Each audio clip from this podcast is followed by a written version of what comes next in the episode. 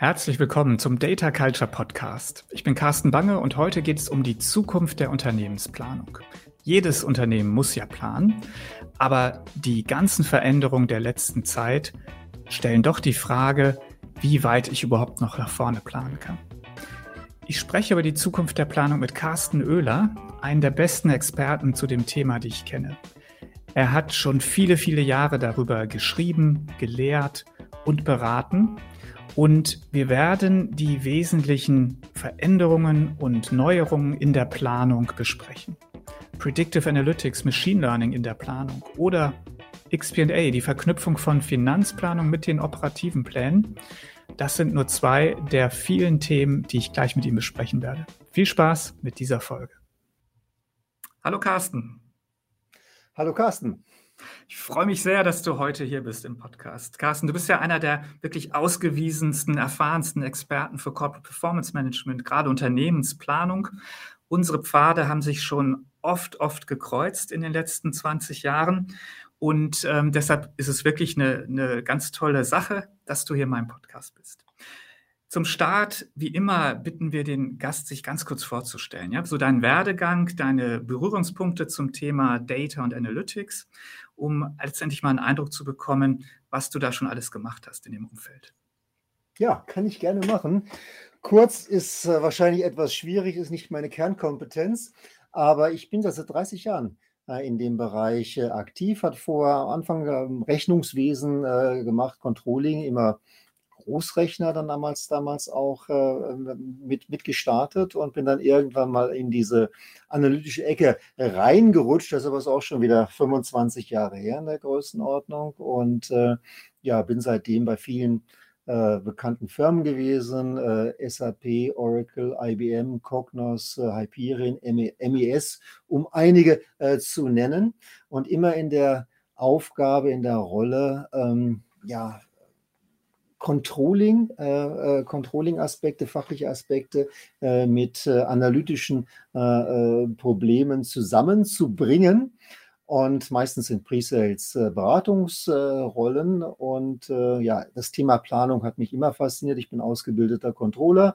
Und natürlich, das ist schon die, die Herausforderung, weil es nicht nur um Daten zusammenführen geht, um Daten auszuwerten, sondern auch insbesondere auch zu gestalten. Und das ist ja eine besondere Herausforderung und das hat mich gereizt. Ja, und äh, seit äh, acht Jahren bin ich äh, auch Professor für Controlling, welche Überraschung. Und äh, das äh, gibt mir immer die Möglichkeit, so beides zusammenzuführen, die Theorie ähm, mit äh, vielen Praxisfällen anzureichern. Also meine Studenten, die mögen das. Und auf der anderen Seite äh, in, der, in der Praxis auch durchaus äh, theoretische ähm, Überlegungen mit einzubringen. Also eine sehr, sehr schöne Synthese. Ja, und seit äh, vier, äh, vier Wochen jetzt ne, bin ich äh, bei SAP äh, verantwortlich für, ja, für äh, die, das Thema Solution Advisory, ähm, also für, das, äh, für den Planungsbereich. Also wie kann man Kunden da in dem Bereich bestmöglich beraten. Ja, also auf jeden Fall schon eine lange Karriere beim Who's Who der Softwareanbieter in dem ganzen Kontext.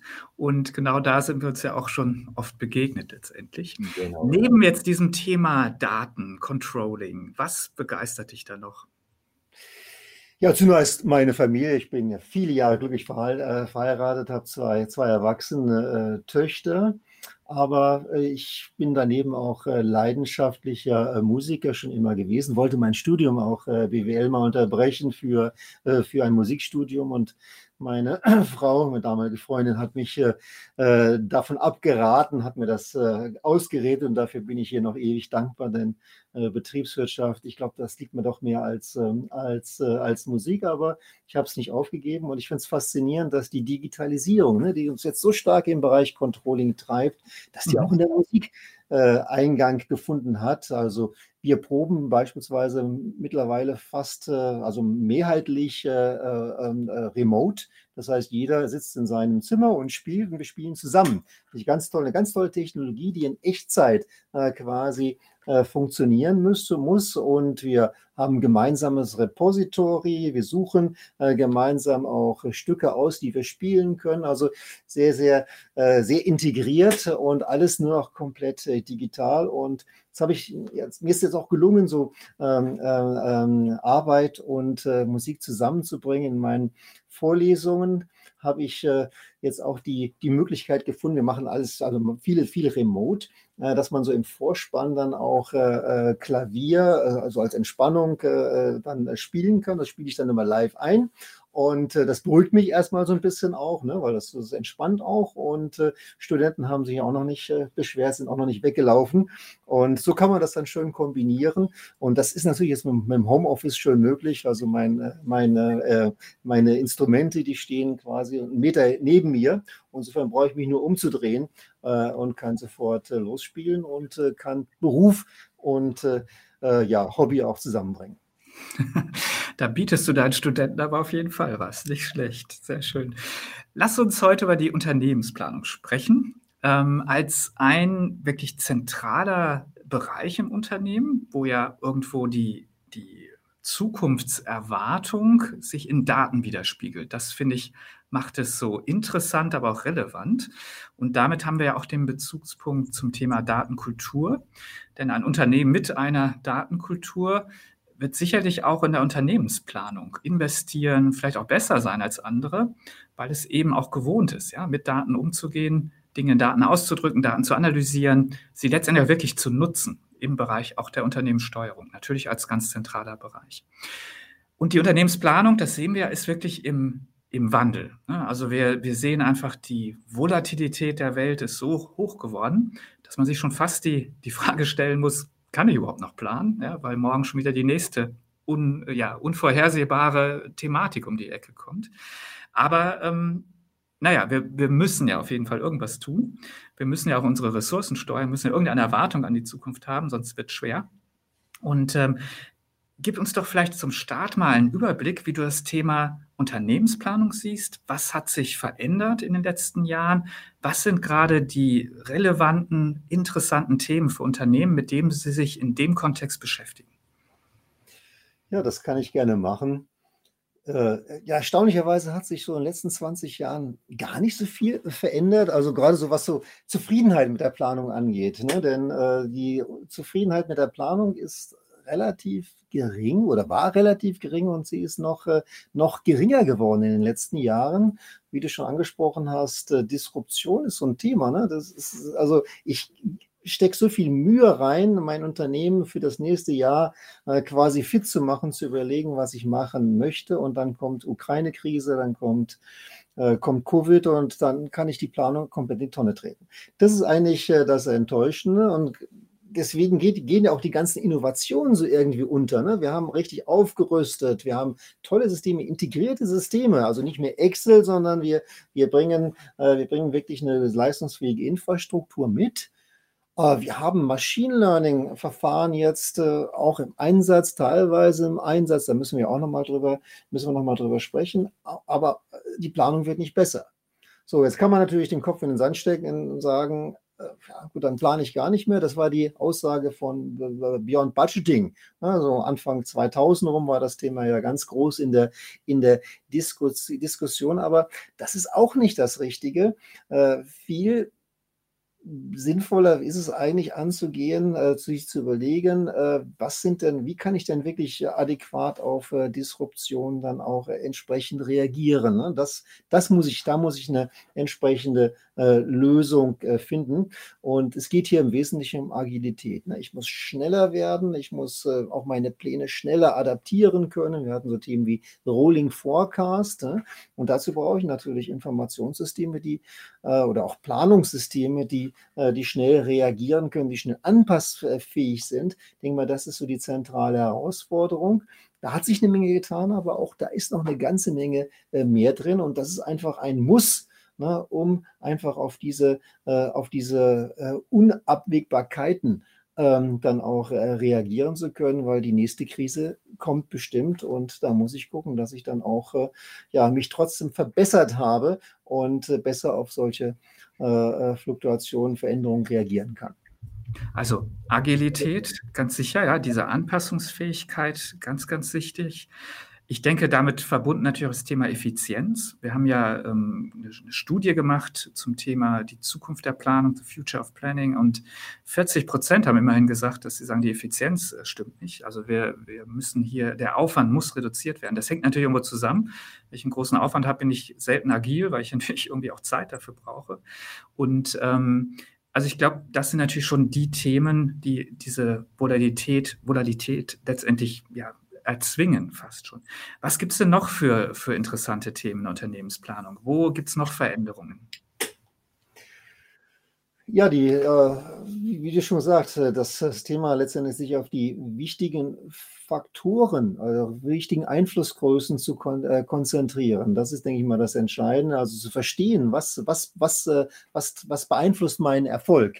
Das ist, glaube ich, eine der, äh, der zentralen Themen. Also nicht mehr äh, Massenplanung, äh, also Kostenarten rauf und runter, sondern wirklich auf die wichtigsten Positionen dann gehen. Und ich sage mal, das, was ich, was ich dann, also was letztendlich so klassisch ähm, gefordert wird, das heißt eine sehr detaillierte GNV-Bilanz, das automatisch abzuleiten. Das ist eine, eine sehr, sehr starke Veränderung und das kommt immer stärker. Also Stichwort Treiberorientierung und aber nicht Treiberorientierung als Add-on, sondern im Grunde genommen als wirklich als der, als die, die, die Grundstruktur einer Planung. Das ist eine deutliche Veränderung und dann wirklich auch radikales verschlanken. Ne? Und das sind so die, die Trends, äh, die, äh, die, äh, die, die wir auch sehen, dass man hier viel stärker auf, ja, auf das Verstehen des, des Unternehmens geht und weniger auf, auf ich brauche jetzt unbedingt einen vollständigen Plan. Denn wie wir schon eben gesagt haben, was nützt mir ein vollständiger Plan, wenn der nach drei Monaten schon komplett hinfällig ist? Aber wenn ich quasi über diese Treiberstrukturen gehe, dann kann ich ziemlich schnell wenn ich an diesen Treibern drehe. Also dann kann ich ziemlich schnell dann auch äh, äh, entsprechende Anpassungen vornehmen. Ja, absolut. Sehen wir bei BARC auch wirklich einen Trend. Treiberbasierte Planung, das kommt sehr viel. Vielleicht nochmal aus Blick jetzt so der Softwareanbieter. Was sind denn die Themen, die dort vorangetrieben werden? Die haben ja häufig auf die inhaltlichen Themen nicht so einen starken Einfluss. Aber was können wir denn vielleicht so funktional in den Softwarewerkzeugen noch, noch sehen an Fortschritt? Mhm. Ja, die Planungswerkzeuge sind ja schon sehr ausgereift. Also nehmen wir mal die, die SAC äh, Analytics Cloud. Da ist eigentlich viel drin, ist alles drin, was man in dem Bereich äh, benötigt.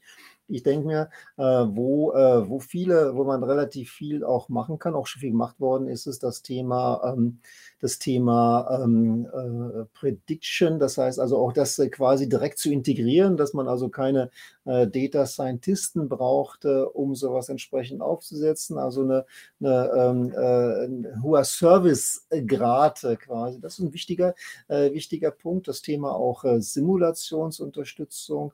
wir haben so, auch so einen grafischen Treiberbaum sehr, sehr schön auch integriert. Das sind so Themen, die, die einfach das leichter machen, äh, so ein Konzept wie Treiberorientierung umzusetzen. Denn das äh, klingt erstmal einfach, auf Treiber zu gehen, aber da steckt ja schon eine ganze Menge auch konzeptioneller Aufwand dahinter. Und das muss natürlich von so einem System gut unterstützt werden. Und äh, das sind einfach so Servicefunktionen, die man entsprechend braucht. Und natürlich das Thema, wie kann ich gut über solche, über solche Treiberbäume auch simulieren und insbesondere, wie kann ich dann auch moderne Verfahren wie Predictive Analytics, also nahtlos integrieren, sodass ich nicht die Systembrüche habe. Ich mache dann irgendwas mit Python, R oder mit einem sonstigen System, aber das ist nicht richtig integriert. Denn äh, das äh, ist ja, soll ja Bestandteil eines, eines Planungsprozesses werden. Insofern muss es auch äh, direkt in diese Planungslösung integriert werden. Ja, Machine Learning und Predictive Planning oder Predictive Analytics, wie es ja manchmal heißt, ist ja wirklich eins der, der heißesten Themen. Die Softwareanbieter investieren viel. Wir sehen auch viele Anwenderunternehmen, die ähm, ja, damit experimentieren, zum Teil auch Erfolge haben, zum Teil aber auch recht ernüchtert sind. Und da stellt sich natürlich jetzt die Frage, was sind denn jetzt so die, die Themen oder Einsatzbereiche, wo man sagen kann, das funktioniert jetzt auch? Also da kommt man wirklich weiter als Unternehmen, da kann ich was verbessern. Was sind da so deine Erfahrungen? Ja, also es gibt durchaus äh, positive Erfahrungen. Also wir haben äh, auch einige Kunden, die das ja schon sehr, sehr erfolgreich einsetzen. Wir von SAP zum Beispiel nutzen auch intern äh, sehr, sehr erfolgreich einen äh, Kostenforecast. Also das klappt. Aber in der Tat, viele Unternehmen machen äh, nicht so gute äh, Erfahrungen damit. Woran wird das liegen? Äh, häufig sind einfach die Daten nicht ausreichend oder also nicht, also nicht, dass sie grundsätzlich ähm, äh, eine mangelnde Qualität haben, aber dass einfach nicht genug Daten da sind. Also eine Firma, die äh, zehn, zehn äh, Produkte pro Jahr verkauft, die kann natürlich keinen äh, vernünftigen automatischen Forecast machen. Auf der anderen Seite muss man dann sehr, sehr genau suchen, wo sind denn Anwendungsfälle. Und man muss ganz offen sagen, 90 Prozent der, der, der Projekte, die wir machen oder die ich auch schon gemacht habe, das geht erstmal um den Absatzbereich, weil der Absatz ist alles. Ne? Wenn der Absatz, die, die Absatzprognose falsch ist, dann ist alles andere auch falsch. Ne? Und insofern ist naheliegend, da auch anzufangen. Das ist sehr, sehr gut. Aber es müsste, es muss auch die Konstellation stimmen. Also ich muss viele Verkäufer haben, viele, vielleicht auch anonyme Verkäufer, dann funktioniert das recht gut. Und äh, also man muss also wirklich sehr, sehr sorgfältig suchen, äh, den Case suchen. Und die Methoden danach, die sind eigentlich gar nicht mal so entscheidend. Das heißt also, ob es jetzt ein statistisches Verfahren ist, ein multivariates oder wirklich der the latest and greatest, also ein Deep Learning Verfahren auf auf multivariate Zeitreihen. Kann man alles machen, aber die großen Gewinne sind da gar nicht zu spüren. Ich, also ich brauche die richtigen, äh, die richtige, die richtige, die richtige Fragestellung. Äh, das ist entscheidend. Ja, okay, spannend. Also ich brauche brauch vor allem Daten, Datenmengen, sonst funktioniert das alles nicht und dann quasi an der Fragestellung anzusetzen. Hast du Tipps, wie man die richtige Fragestellung eigentlich findet? Oder woran kann man erkennen, dass eine Fragestellung dann äh, vielleicht nicht die geeignete ist für, für diese Art von Verfahren? Ja gut, zuerst sollte man fragen, wo es denn wirklich wehtut. Ne? Also ich, wenn ich, äh, wenn ich zum Beispiel äh, Kostenpositionen habe, die jedes Jahr gleich sind, äh, brauche ich keinen, brauche ich keinen Forecast zu machen, sondern da, wo ich wirklich meine, meine Schwierigkeiten habe und wo auch letztendlich ein hoher, äh, hoher Mehrwert zu erwarten ist. Und wie gesagt, das ist der Absatzbereich, deswegen ist es nicht überraschend, dass die meisten Unternehmen da hingehen. Äh, und ich muss natürlich gucken, auch auf welche Ebene ich das mache. Also es gibt immer so viele Aussagen, äh, ich habe meinen Forecast auf, äh, erst auf so einem die Forecast-Genauigkeit um, um 10 Prozent erhöht. Aber was heißt es denn eigentlich? Ne? Auf welche Ebene steige ich ein? Also wenn ich auf äh, Unternehmensebene einsteige, dann ist das meistens relativ äh, gleich, äh, relativ äh, gut zu erreichen. Aber wenn ich dann runtergehe aufs einzelne Produkt, und insbesondere wenn ich so Langsamläufer habe, Langsamdreher habe, äh, dann geht das zum Teil überhaupt nicht vernünftig. Und äh, das ist, das muss man sich schon sehr, sehr gut dann anschauen. Das heißt, man kann es nicht theoretisch sagen, man muss es machen. Und das ist eine wichtige, wichtige, wichtige Empfehlung eigentlich. Äh, ja, tun. Ne? Also wirklich äh, das ausprobieren, also auch mit, äh, mit jahrelanger Data Science Erfahrung kann man ex ante überhaupt nicht sagen, ob es funktioniert. Also es gibt so Indikatoren, dass man ausreichende Datenmenge hat, eine Zeitreihe sollte man 30, 40, 40 Werte in der Größenordnung haben. Ne? Also mhm. diese Daumenregeln gibt es, aber man muss es machen. Ne? Das heißt, man braucht eine Umgebung, wo man relativ leicht sowas aufbauen kann und nicht einfach äh, ja, dann ein Riesenprojekt starten muss und äh, danach enttäuscht ist, wenn es nicht funktioniert. Okay, ja, nee, absolut. Und es gibt ja so einen zweiten Bereich. Du hast ja gerade erwähnt, ja, eigentlich sind das ja alte Verfahren. Eigentlich muss man erstmal die Statistik vielleicht auch ausreizen, ähm, die man schon eigentlich schon immer zur Verfügung hat, quasi. Es gibt noch so einen Bereich, der nennt sich Simulation. Das ist ja eigentlich auch was, was wir schon lange, lange machen können, wo die Verfahren auch schon beschrieben sind, etc. Wo man aber, also zumindest mein Eindruck, würde ich gerne nochmal deinen zuhören, ist, dass jetzt mit dieser ganzen Volatilität, die vorherrscht, dieses Thema eigentlich einen gewissen Aufschwung erfährt, dass man sagt, ja, hm, wir, wir können gar nicht mehr so genau planen, aber wir sollten vielleicht mal simulieren, was würde denn sein, wenn dieses oder jenes Szenario eintrifft. Ähm, siehst du das auch so? Ja, das ist in der Tat eigentlich der, der, die einzige Möglichkeit. Was, was soll ich machen? Ne? Wenn ich nicht planen kann, äh, muss ich trotzdem in der Lage sein, abzuschätzen, was, äh, was wäre, wenn auch nichts Neues und du sagst ja, es ist eigentlich, eigentlich komisch, wenn wir, wenn wir auch über uns neue Konzepte unterhalten, ist immer dieses Déjà-vu, ne? Simulation, so Monte Carlo-Simulation, also dieses, äh, dieses äh, Erzeugen von, von Tausenden von, äh, von Cases, das ist im Zweiten Weltkrieg äh, konzipiert worden, ne? also im Rahmen dieser, des, äh, dieses Manhattan-Projektes, da kommt das her. Äh, neuronale Netze sind in den 50er Jahren entstanden, also eigentlich alles sehr, sehr alte Themen. Und sie werden eigentlich, äh, ja, durch bessere Unterstützung, IT-Unterstützung, werden sie auch äh, äh, nutzbar. Aber das ist meines Erachtens auch das, das, das äh, wirklich geeignete Werkzeug, um auf solche, ja, nicht Unvorhersehbarkeiten, aber solche, wie soll man sagen, solche äh, Möglichkeiten äh, adäquat reagieren zu können. Und äh, das Entscheidende dabei ist jetzt nicht so eine Finanzsimulation durchzuführen. Das haben wir, also ich habe das auch in einigen äh, Vorständen, also Vorstandssitzungen habe ich das erlebt. Äh, dann wird am Preis gedreht um 10 Prozent und dann wird geschaut, okay, was ist dann die Gewinnveränderung? Schön, das kann man machen.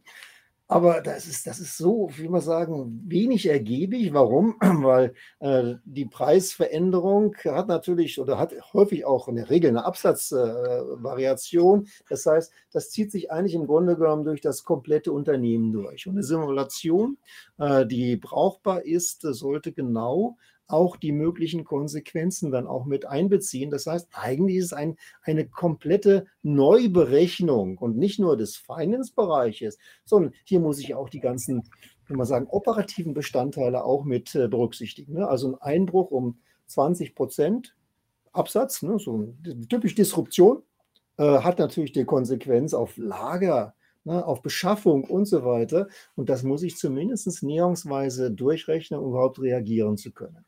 Und da steckt, da steckt natürlich äh, enorme Herausforderungen an die Unternehmen. Die müssen dann, ich brauche ein Planungssystem, ich brauche ein vollständiges Planungssystem, kein, kein nicht nur ein Finance-Planungssystem, um sowas durchrechnen zu können. Und ich brauche auch Prediction zumindest als Futter. Ne? Also Prediction heißt nicht nur Forecast, sondern heißt auch äh, Wirkungsstärken zu verstehen und diese Wirkungsstärken in solche Simulationen mit einbeziehen zu können.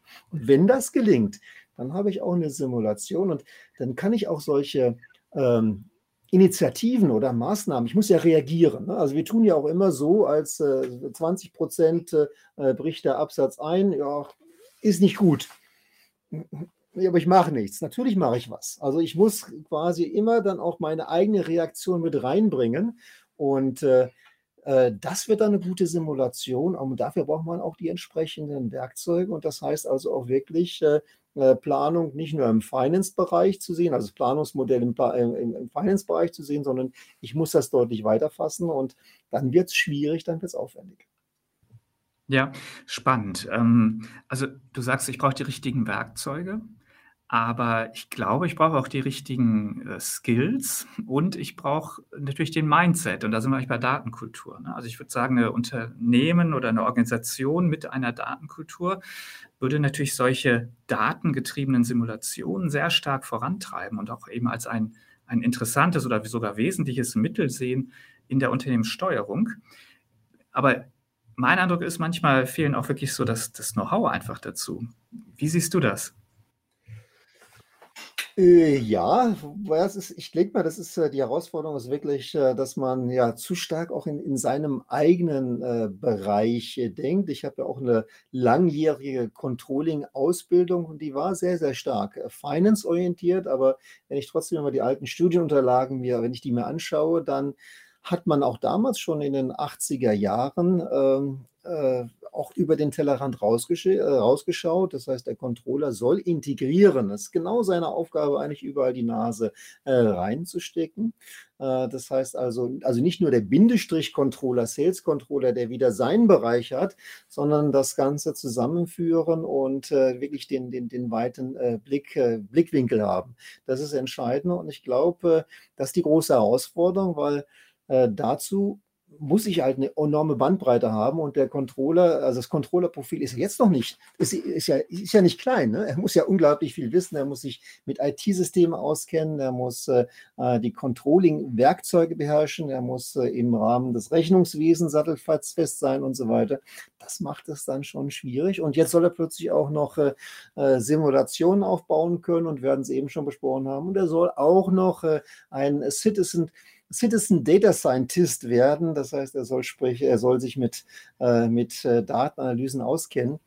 Ich würde mal sagen, das ist der Overkill. Ne? Das ist die Herausforderung und äh, wahrscheinlich muss man doch noch, äh, ja, braucht äh, ähm, schon Generalisten, aber man muss diese äh, Spezialisierungsrollen durchaus auf, ähm, ähm, ja, auf, äh, aufbrechen, aber äh, man muss trotzdem, also man brauchte letztendlich für gerade für solche Fragestellungen wirklich einen ganzen Haufen äh, von Experten. Und äh, so eine Simulation ist, äh, ja, ist wirklich nicht trivial. Ne? Da kommt dann wirklich alles zusammen. Und äh, das ist die große Herausforderung, hier das entsprechende Know-how dann auch bereitzustellen. Mhm, absolut. Du hast gesagt, es kommt alles zusammen. Das ähm, führt mich zu einem anderen Themengebiet, wo ich gerade sehr, sehr viele Initiativen sehe, sehr viele Diskussionen. Das ist eigentlich diese Überlegung der gesamthaft integrierten Unternehmensplanung oder eben der Überlegung, dass heute viel Finanzplanung gemacht wird, viel Aufwand auch reingesteckt wird, aber dann die Verknüpfung zu den operativen Teilplänen, also einer Personalplanung, einer Vertriebsplanung etc., dass die eigentlich fehlt. Und das haben nach unserer Wahrnehmung jetzt doch auch viele erkannt und äh, tun da was. Ist ähm, dieses Zusammenkommen von sehr vielen Dingen, aber dann auf der anderen Seite nicht, nicht wahnsinnig auch schwierig zu erreichen, nicht wahnsinnig komplex? Hm. Ja, es ist also, es ist, ist im Grunde genommen ist es auch, es ist gar keine Frage der Technologie. Ich habe äh, irgendwann mal gelesen, also ich äh, lese auch manch, manchmal ältere Bücher, äh, dass es in R2, ne, das ist, glaube ich, das ist so 75, äh, 78 entstanden und hat sich ja dann in den 80er Jahren weiterentwickelt, im R2, also Großrechner, SAP, da gab es eine vollständige Planung. Ne? Alles integriert. Das heißt, sogar über Stücklistenauflösung, alles drin gewesen, war aber einfach zu kompliziert, nicht, nicht, nicht umsetzbar und äh, so ein Planungslauf hat dann auch richtig lange gedauert. Aber konzeptionell konnte man das damals schon wunderbar greifen. Es gibt, äh, gab auch damals schon wirklich äh, komplexe, also komplette Unternehmensplanungsmodelle. Und die Frage ist halt, warum hat das eigentlich so lange gedauert, bis das jetzt in die Planung, also in die aktuellen Planungssysteme reingeflossen ist? Das halte ich schon für eine spannende Frage, denn es ist ja nicht schwierig. Ne? Denn also, wenn ich eine HR-Planung äh, nehme, äh, die Ergebnisse der HR-Planung dann in Finance-Bereich äh, reinlaufen zu lassen, das ist kein, kein, kein Big Thing. Das, das, das ist relativ einfach und äh, äh eigentlich auch äh, zu bewerkstelligen. Aber die große Herausforderung ist, dass, es, dass die Prozesse äh, gar nicht dass die harmonisiert werden müssen. Und es ist nicht nur ein Übertragen von Daten von A nach B, sondern das ist ein enges Verzahnen. Also wenn man es zum Beispiel mal der Supply Chain Planning Planung dann mal betrachtet, da wird es ja eigentlich interessant. Supply Chain Planung ist eigentlich sehr, sehr stark mengengetrieben, kommt aus der Produktionsplanung, erweiterte Produktionsplanung dann über Lager und auch Lieferketten hinweg. Und das ist sehr, sehr stark mengengetrieben. Ja, und das ist ein hierarchischer Planungsprozess. Das heißt, ich fange grob an, äh, werde dann äh, bis zur Produktion immer kleinteiliger und äh, mache dann sogenanntes Scheduling. Das heißt, ich mache, sage, okay, wann, um wie viel Uhr äh, soll jetzt dieser Fertigungsauftrag beginnen? beginnen. Ja, aber das ist eine ganz andere Welt und äh, die ist schon für sich sehr, sehr kompliziert. So, und jetzt muss ich äh, das, das Finance-System da geschickt dran docken.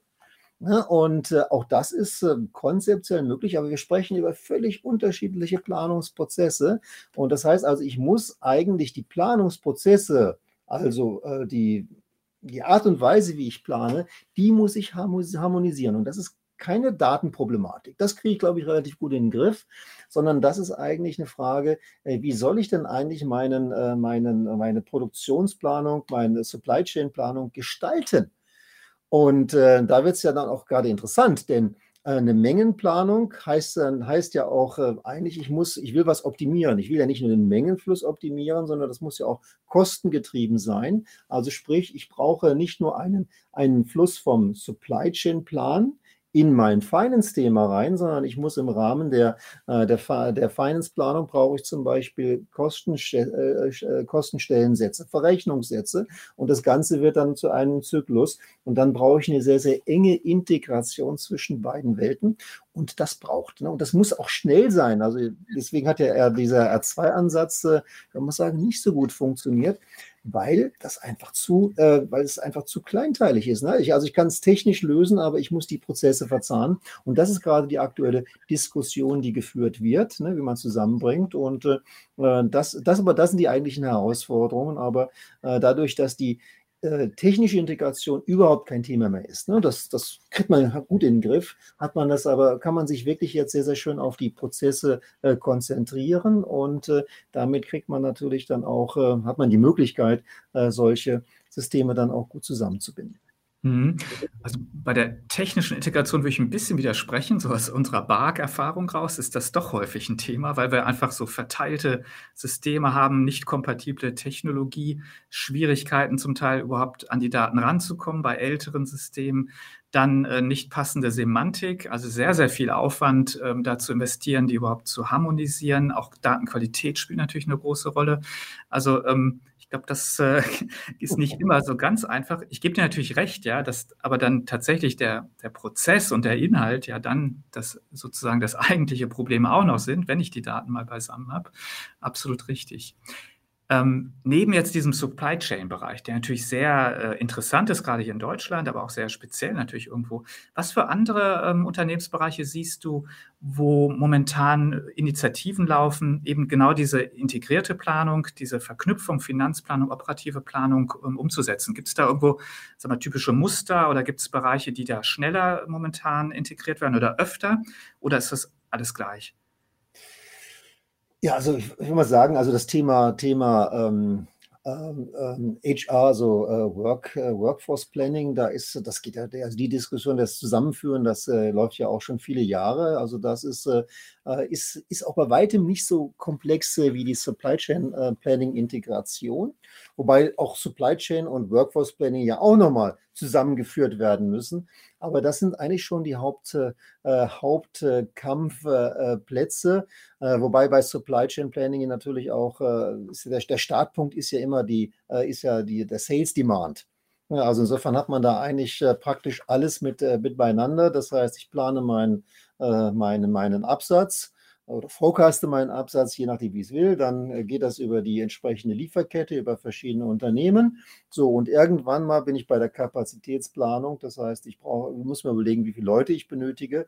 Das heißt, ich bin beim HR-Plan und äh, dann wird daraus äh, quasi dann irgendwann ein, ein Gesamtplan heraus. Damit habe ich schon eine ganze Menge abgedeckt und äh, auch der Beschaffungsplan ist ja Bestandteil des äh, Supply Chain Plans. Also insofern habe ich hier äh, eine Menge abgedeckt. Also das sind eigentlich so die, äh, die, äh, die, äh, die zentralen Themen, die da die, dann, die dabei diskutiert werden. Und natürlich gibt es immer noch äh, branchenspezifische Spe Spezialplanungen. Also ich spreche jetzt hier nicht für Versicherungen und Banken beispielsweise, aber äh, das ist, äh, also gerade die, äh, die Logistik hat natürlich eine, eine hohe Bedeutung und äh, dementsprechend ist natürlich der Wunsch da, das auch sehr, sehr eng mit, dem, mit, der, mit der Finanzplanung zusammenzuführen. Ja, absolut. Carsten, wir müssen schon zum Ende kommen.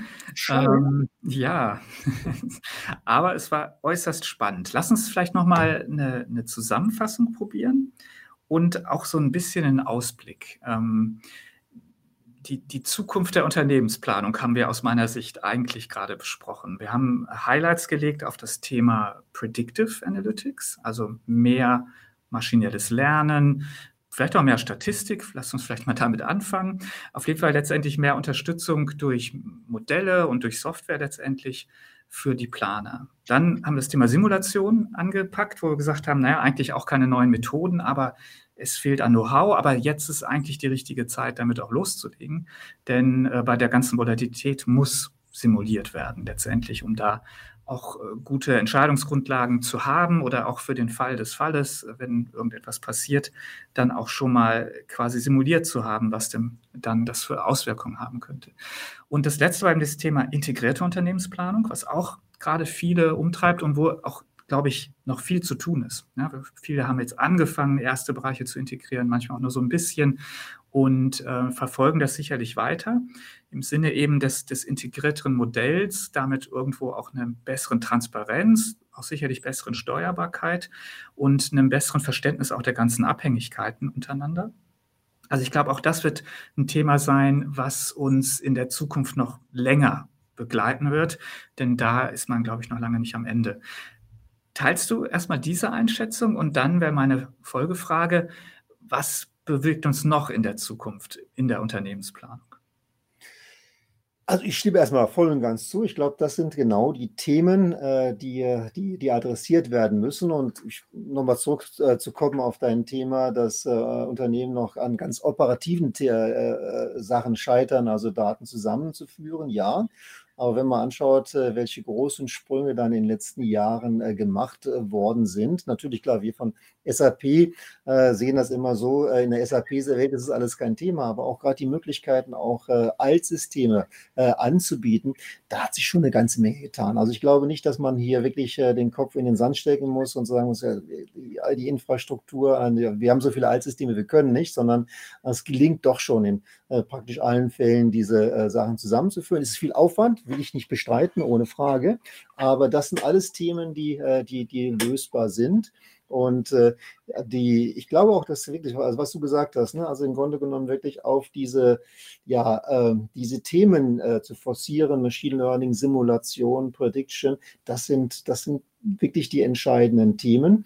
Und ich glaube auch, das reicht eigentlich erstmal so als, als, als Workload äh, für den, äh, für den Controller. Visionen haben wir alle viel. Ich glaube auch, äh, also meine, meine Vorstellung ist wirklich auch, dieses Simulationsmodell zu perfektionieren. Ne? Das ist also wirklich auf, nicht nur auf Knopfdruck, aber wirklich Szenarien richtig durchgehend, also, also durch zu spielen mit sehr, sehr realistischen Möglichkeiten und schnelle Bewertungen durchzuführen.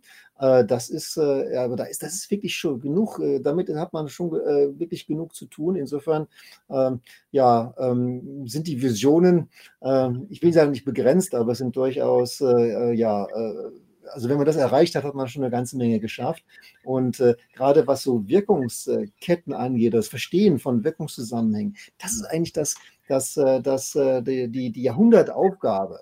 Also ich habe im Studium gelernt, eine Preisabsatzfunktion. Nur wer hat von uns schon wirklich mal eine Preisabsatzfunktion in der Praxis gelernt? Aber sie gibt es. Ne? Es gibt eine Einflussstärke und äh, diese Sachen wirklich transparent zu machen. Und das ist, das ist eine Riesenaufgabe. Nur wenn ich sie dann kenne, dann bin ich in der Lage, ja, ganz hervorragend dann auch zu steuern und äh, ja, gute, äh, die, die Controlleraufgaben dann auch wirklich sehr, sehr gut zu erfüllen.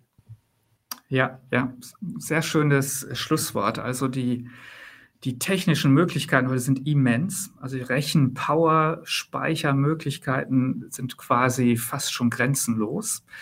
Die Daten werden immer mehr. Das heißt also, auf der Seite wird das Fundament tatsächlich geschaffen oder ist schon da mit seinen eigenen Problemen der Qualität, ja, der Integration, der Verfügbarkeit. Aber trotzdem, ja, wir werden immer, sie werden immer mehr verfügbar. Und die, das Beispiel der Preisabsatzkurve ist super, weil ja die großen E-Commerce-Retailer äh, tatsächlich das jetzt können. Ne? Die können die Preisabsatzkurve von Produkten, die einen gewissen, äh, gewissen Absatz haben, können die tatsächlich ausrechnen und machen das natürlich auch. Und das wiederum dann die Basis für Dynamic Pricing, ja? da tatsächlich den optimalen Preis dann auch zu finden für die Ziele, die ich damit habe. Also auch da durch die Menge an verfügbaren Daten guter Fortschritt. Und der dritte Aspekt, den ich brauche, um jetzt auch zum Beispiel zu simulieren oder eine integrierte Planung umzusetzen, ist dann aber wiederum eben die Datenkultur. Ja? Also ich brauche die Menschen mit den Skills, ja, die das vorantreiben, die das verstehen, die es dann auch nutzen können. Und das ist vielleicht dann der größte Engpassfaktor, den wir noch haben.